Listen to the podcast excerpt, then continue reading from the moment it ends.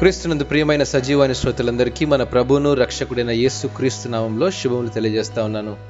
ఎన్నడూ మారనిది ఏంటి అనే అంశాన్ని ఈరోజు మనం ధ్యానించుకుందాం. నేను పదో తరగతి చదువుకుంటున్న రోజుల్లో ఉన్న సిలబస్ ఈ కాలంలో ఆ తరగతి చదువుకునే విద్యార్థులను అడిగినప్పుడు పుస్తకాల్లో పాఠాల్లో ఎన్నో మార్పులు చేశారని అర్థమైంది. బహుశా మీరు కూడా గమనించుండవచ్చు. మార్పుల గురించి ప్రస్తావిస్తే మనం పుట్టినప్పుడున్న పరిస్థితులు నేడు మనం చూస్తున్న అభివృద్ధిలో ఎన్నో మార్పులు.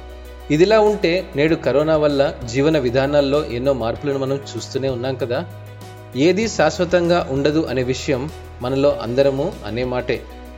ఉద్యోగంలో మార్పు క్రొత్తగా ఏర్పడిన స్నేహ సంబంధం అస్వస్థత మరణం లాంటి ఎన్నో సంగతులు కేవలం రెండు సంవత్సర కాల వ్యవధిలో మనకు తెలియకుండానే జరిగిపోవచ్చు. మంచో చెడో మన జీవితంలో మనల్ని దర్శించడానికి ఏదో ఓ మూల దాక్కొని ఉండవచ్చు. ఇటువంటి సందర్భాల్లో ఎన్నడూ మారని మార్పు చెందనివాడు మనతో ఉన్నాడని గ్రహించినప్పుడు ఎంతో ఆదరణను కలుగజేస్తుంది. నీవు ఏకరీతిగా ఉండువాడవు నీ సంవత్సరములకు అంతము లేదని కీర్తనాకారుడు నూట రెండవ అధ్యాయంలో అంటున్నాడు. ఈ సత్యం యొక్క సారం అపారమైనది. అంటే దేవుడు ఎప్పటికీ ప్రేమ న్యాయం జ్ఞానం కలిగిన వాడని అర్థం.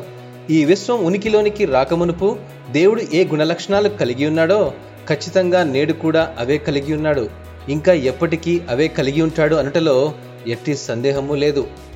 శ్రేష్టమైన ప్రతి ఇవియు సంపూర్ణమైన ప్రతి వరమును పరసంబంధమైనదై జ్యోతిర్మయుడగు తండ్రి యొద్ద నుండి వచ్చును.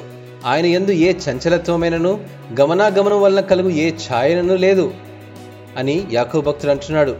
మారుతున్న మన పరిస్థితుల్లో ఏకరీతిగా ఉన్న దేవుడు మనతో ఉంటాడని గ్రహించినప్పుడు ధైర్యంగా ఉండవచ్చు. శ్రేష్టమైన ప్రతి దానికి మూలం తానైనప్పుడు ఆయన చేసే ప్రతిదీ మంచిదే కదా?